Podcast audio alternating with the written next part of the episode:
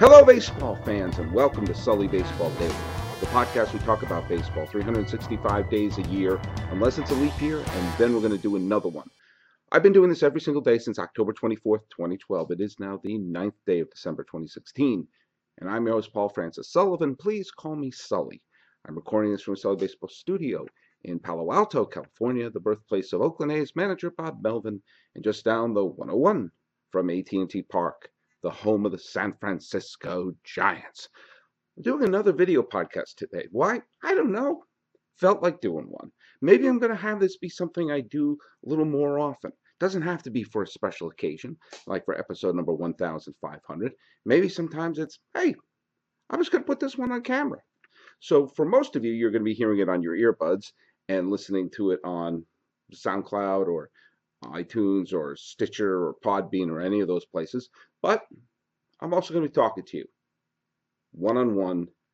You see me, I see you. This is actually not going to be a sort of an evergreen podcast because this one is specific to some news that's going on in the game of baseball today and may not be super relevant 10, 15 months from now. But what the hey, might as well look at you and have a one on one conversation because a strange piece of news that I was not expecting to happen came about through the, the interwebs today. And I discovered that Koji Uehara is in all probability going to sign with the world champion Chicago Cubs. So let me tell you something, friends. It's still weird to say the sentence, the world champion Chicago Cubs, but they are and give them the credit for the credit that is due to them. Now, Koji looks like he's going to join the Cubs. Now, if you know me, and I know I do, you know that I'm a Boston Red Sox fan. I have been since the late 1970s. If you don't believe me, turn on HBO. You'll see me on The Curse of the Bambino. I'm a die-hard Red Sox fan. And you also know that I have a fascination with those pitchers who are the ones on the mound when the World Series is clinched. That is when I was a kid growing up in the suburbs of Massachusetts. That was my great fantasy in baseball. It wasn't necessarily hitting the game winning home run or making the game saving catch or even throwing the no hitter. It was being the guy out of the bullpen who came in, got the last outs, and got to be the one who celebrated. Now, for me, this celebration and wanting to be that guy, as I rubbed my nose, was Tug McGraw. Tug McGraw had a certain badass quality to him. When I grew up, he was a member of the Philadelphia Phillies. He began his career as a member of the New York Mets. But I remember as a Philly, and I really, really remember the final out of the 1980 World Series when he had his arms up in the air and Mike Schmidt jumped on him and all that other stuff. It made an impression on an eight year old Sully. And it became the thing I, I wish that I could do. It was a thing that I wish that I could experience. Of all the, the moments, it's that moment, the moment the ball leaves your hand and the championship is won. That to me is the ultimate experience. And I have a fascination of those players who have experienced that, who have done that. That to me is something that I have a tremendous amount of reverence for those exact moments. The series is won, and this is the pitcher who threw the clinching pitch. I follow Keith Foulke on Twitter, and it, to me, he lived the ultimate fantasy of Red Sox fans everywhere of getting that ball back in his hands and throwing it over to Mientkiewicz or however the hell you pronounce his name to get the final out. To me, that is the pinnacle. That is the ultimate moment. For a while, I used, when I was doing some things uh, in the world of comedy, and I sometimes used an alias when I was writing letters and emails on my behalf. And the alias that I used was Carl Mays. Carl Mays was the pitcher who was on the mound when the Red Sox won the 1918 World Series, which at the time was the last one they had won. And those of you who are into baseball history also know that Carl Mays is the only person to kill someone with a pitch. He threw a pitch, hit Chapman of the Indians on the head, crushed his skull. That was my pseudonym. So when I look at those pitchers who are the ones who clinched the championship, to me, I have a great sense of I, don't know. I look at them and say, "You've achieved something that I that I can't even fathom." And some of the names are names that you would expect if you go down the list of the pitchers who have done that. There have been great starting pitchers who have thrown complete game victories to win a World Series. Sandy Koufax, Bob Gibson, Orel Hershiser. Uh, more recently, a pitcher like uh, Josh Beckett pulled off the trick in 2003.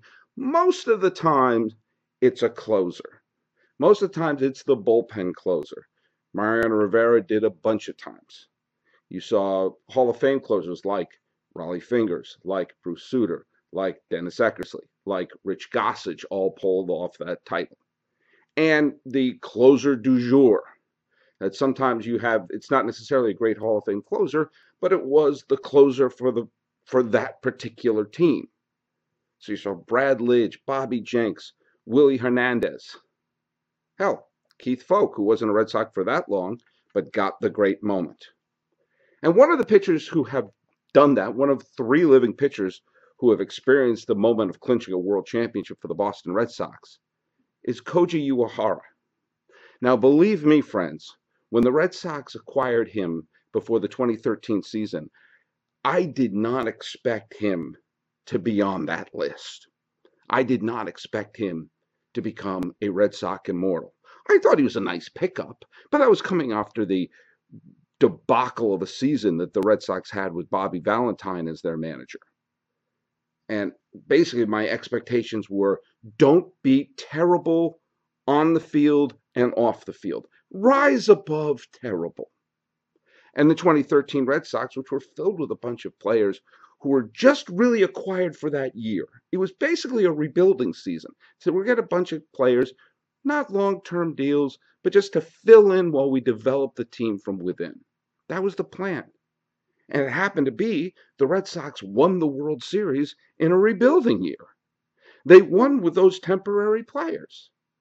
And of all the players who were just plugged in there, who were kind of an afterthought to become a Red Sox legend, none bigger than Koji Uehara.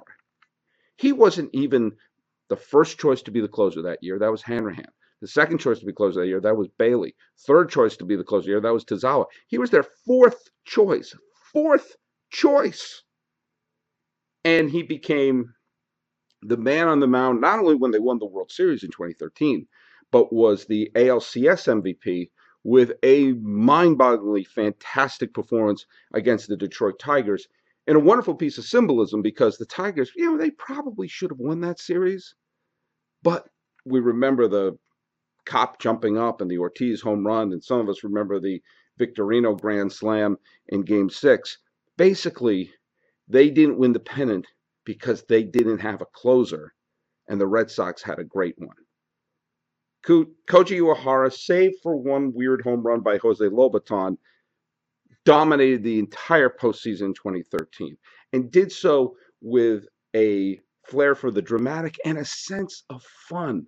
He laughed on the mound. He picked when he picked off Kolten Wong. There was a sense of joy. He couldn't quite high five right, but it didn't matter because he struck everybody out. And the Red Sox, for the first time, won a World Series in Fenway Park. It was Koji on the mound, and it was a wonderful feeling. And of course, he had several fine seasons after that. But off he goes. He's in his 40s relievers in their 40s, you know what? They don't tend to go that long in their career. And one thing the Red Sox have is a complete lack of sentimentality. I know that sounds contradictory because the Red Sox have this aura of being kind of the hometown team and the traditional team in New England and lobsters and all that crap. But the fact of the matter is, the Red Sox have all the sentimentality of Michael Corleone at the baptism in The Godfather. They have no sentimentality. They'll let people walk, they'll let people go because they are looking for the long term. They would rather have someone fold up like a tent on someone else's dime and build towards making a good quality team. And you saw that exact thing happen with the 2013 Red Sox. There was not a lot of sentimentality to a team that was a huge sentimental favorite in Boston in the wake of the marathon bombing and Ortiz saying this is our fucking city and everything like that. It was a team that they knew were this is temporary. These players are not here for the long term. Jonny Gomes was gone by the end of the next year. Jon Lester was traded away. You know, uh, Victorino, David Ross, all these players who were, you know, cobbled together to win, to, to, they weren't cobbled together to win a championship. That just was a wonderful byproduct. And it so happened Koji stuck around for a couple more years and got to play in another postseason series. But it's time to go. And I think Red Sox fans have to say, hey, Koji, the memories and the and the, the glory of that 2013 season, I'll never forget it. I'll never take it for granted. It was pretty incredible. And I feel so thrilled that a player who was basically acquired to be like, hey, we'll get some bullpen depth. Eh, yeah, maybe he'll be a decent, eh, be a decent middle reliever. Oh wait, no, he's a legend. You know, forget never having to buy a drink in New England. Koji doesn't have to buy a house in New England. I'm sure if he wants to go to Framingham, there is a house that someone's like, Koji, Koji Uehara, here's your house. It's near Shoppers World. So Koji looks like he's off to the Cubs. And an interesting thing about the Cubs, the defending world champion Cubs. Now they let uh, Aroldis Chapman walk and have him go to the New York Yankees. If you've been following this podcast, and I know I have, you know I'm no fan of Aroldis Chapman. I'm no fan of wanting to glorify domestic violence uh, uh, abusers. And I actually rooted against the Cubs in the World Series, partly because I'm a huge Terry Francona fan, but also because, as I said earlier, I have such a reverence for that image of the player who was jumping up and down on the mound when the World Series is won. Forgive me, I didn't want to be looking at the image of Chapman being celebrated for the rest of my life. I'm sure there have been really deplorable people left and right who have been that image, but we know what he did. And quite frankly, I wasn't in the mood to celebrate him. Now, as it turned out, Chapman wet the bed in game seven of the World Series and almost coughed up the entire series to the Cleveland Indians. And when it went to the extra innings, Carl Edwards Jr. got the chance to close it out. And when he couldn't pull it off and the Indians rallied, in came Mike Montgomery. Mike Montgomery went into game seven of the 2016 World Series tied with me for professional saves.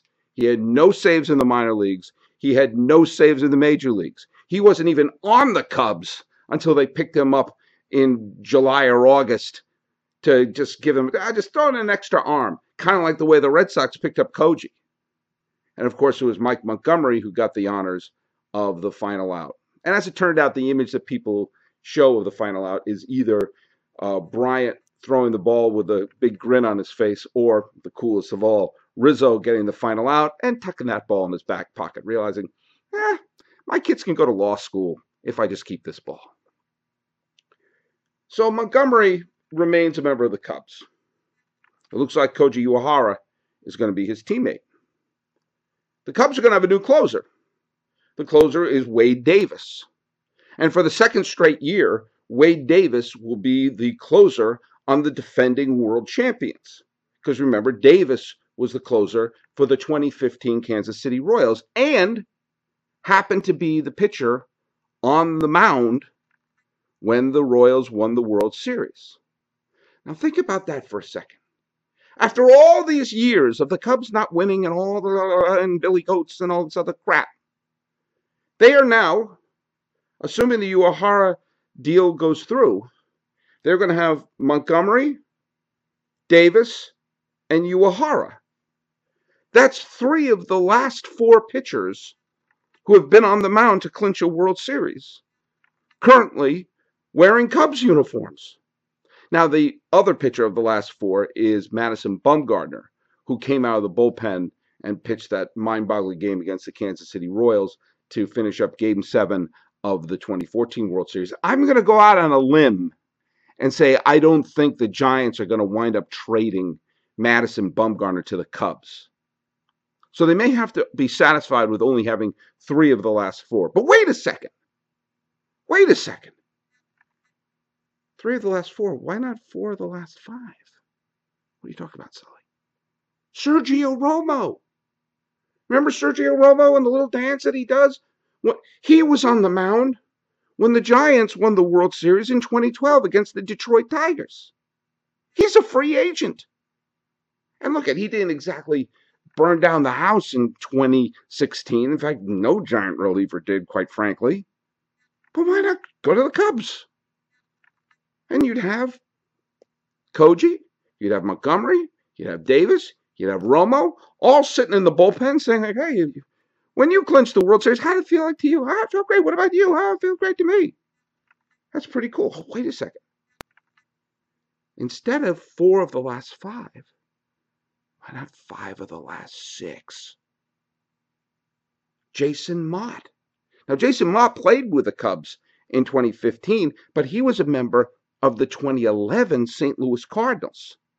And with all the weird injuries and, and, and mixing and matching they had in their bullpen that year, it turned out that Motte, by pulling the short straw, was the closer when they were in the World Series. So in that wonderful World Series against Texas, it was Jason Motte on the mound. Now, he's in Colorado. Now, Colorado is not going to win anything this year. And I have a feeling that if you trade the Colorado Rockies, oh, a decent single A pitcher, and I don't know, some mayonnaise, you could probably get Jason Motte.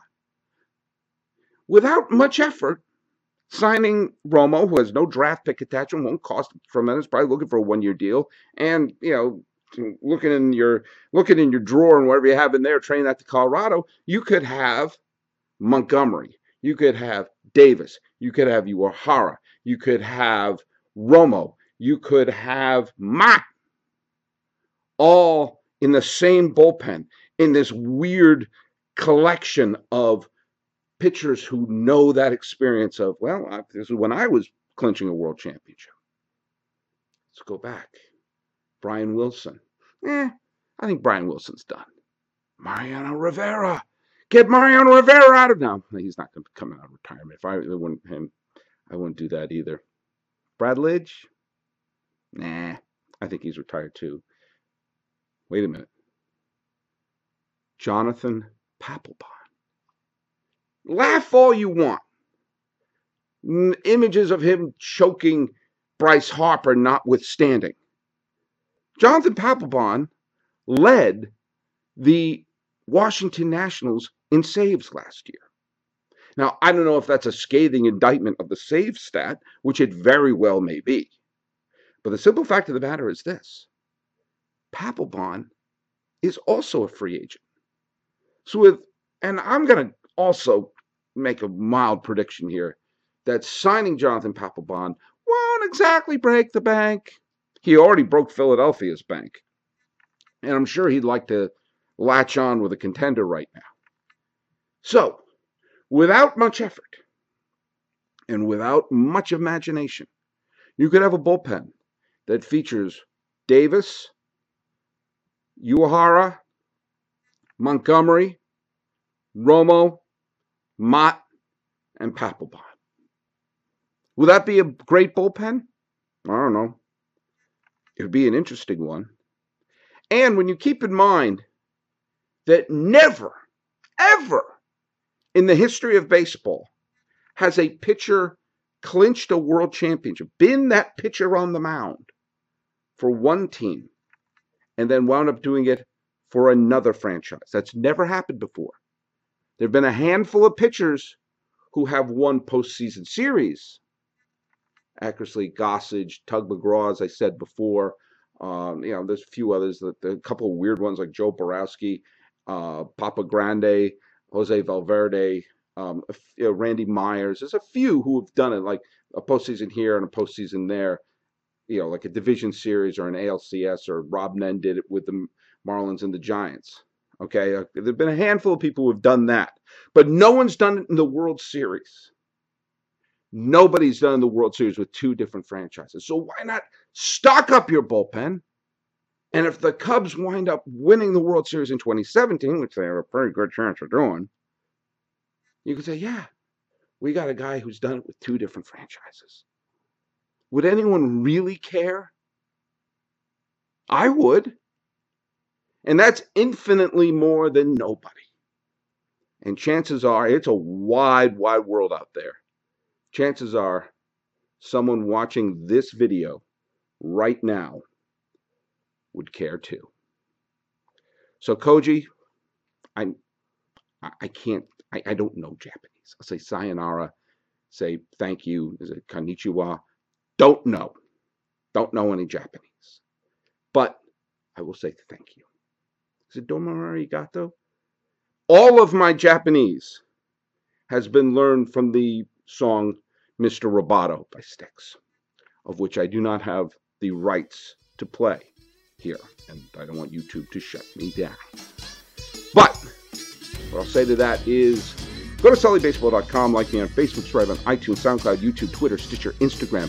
I'm everywhere. The music is by Ted Thacker and Patrick Kaliski. If you want to be old school, send me an email at info at sullybaseball.com. This has been the Sully Baseball Daily Podcast, doing it on video. I'm your host, Paul Francis Sullivan. Please call me Sully.